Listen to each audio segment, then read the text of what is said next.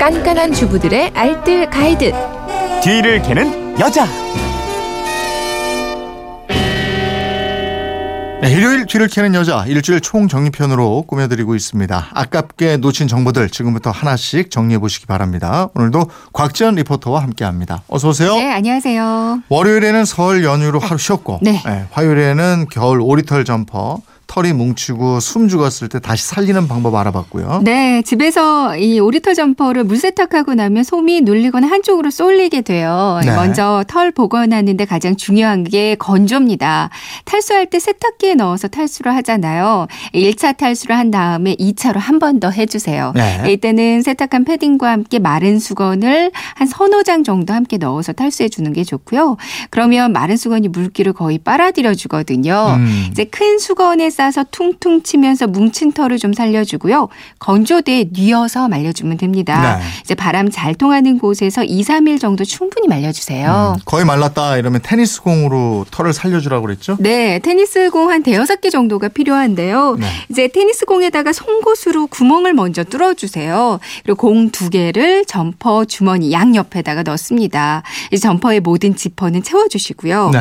그리고 이제 세탁기에다가 오리털 점퍼와 남은 공 들을 다 넣어주시면 되는데요. 음. 드럼 세탁기에 건조 기능이 있다면 건조 기능으로 한번 돌려주시고요. 없다면 탈수로 한 20분 정도만 돌려주세요. 그럼 세탁기가 돌아가면서 이 테니스 공이 점퍼를 마구 때려주거든요. 다시 빵빵하게 털이 살아날 거예요. 네. 아기들 있는 집에서는 테니스 공 대신에 그 유아들 물놀이 장난감 있어요. 음. 이거 몇 개 넣고 돌려줘도 좋습니다. 네.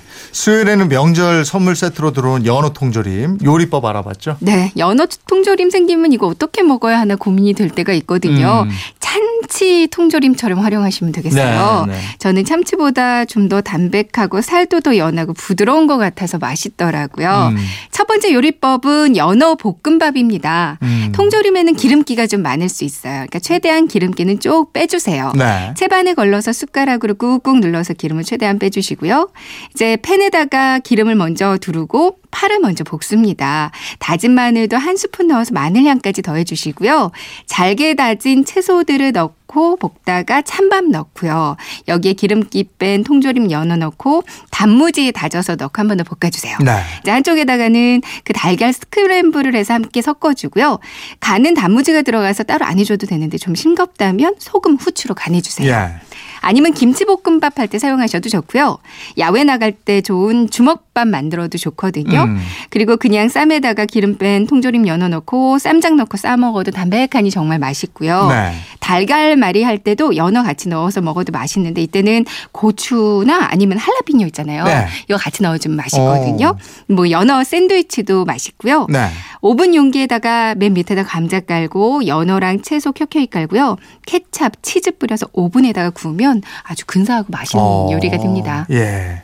목요일에는 냉동육 이걸 생고기처럼 맛있게 먹는 방법 알아봤고요. 네.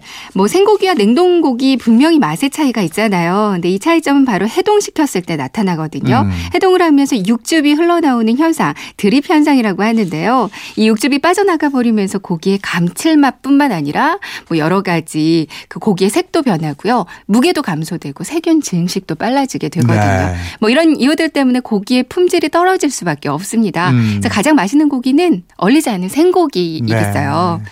빨리 못 먹어서 냉동을 해놓는다 이러면 잘 냉동해라 이랬는데 어떻게 잘 하죠? 그러니까 한 번 먹을 분량만큼만 나눠서 이게 가장 네. 중요하거든요. 그래서 랩으로 한 네 겹이나 다섯 겹 정도 탄탄히 감싸주시고요. 이걸 다시 지퍼백에 넣고 공기를 최대한 빼줍니다. 음. 그리고 또 생고기처럼 맛있게 먹는 방법이 해동도 잘 하셔야 되거든요. 네.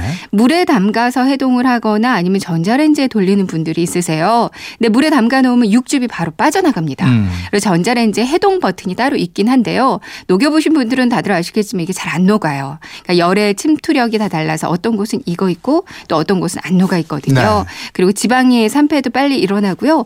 육즙도 역시 많이 흘러나오게 됩니다. 그래서 전자레인지 해동도 별로 권하지 않고요. 네. 가장 좋은 방법이 냉장실에서 천천히 녹이는 거예요.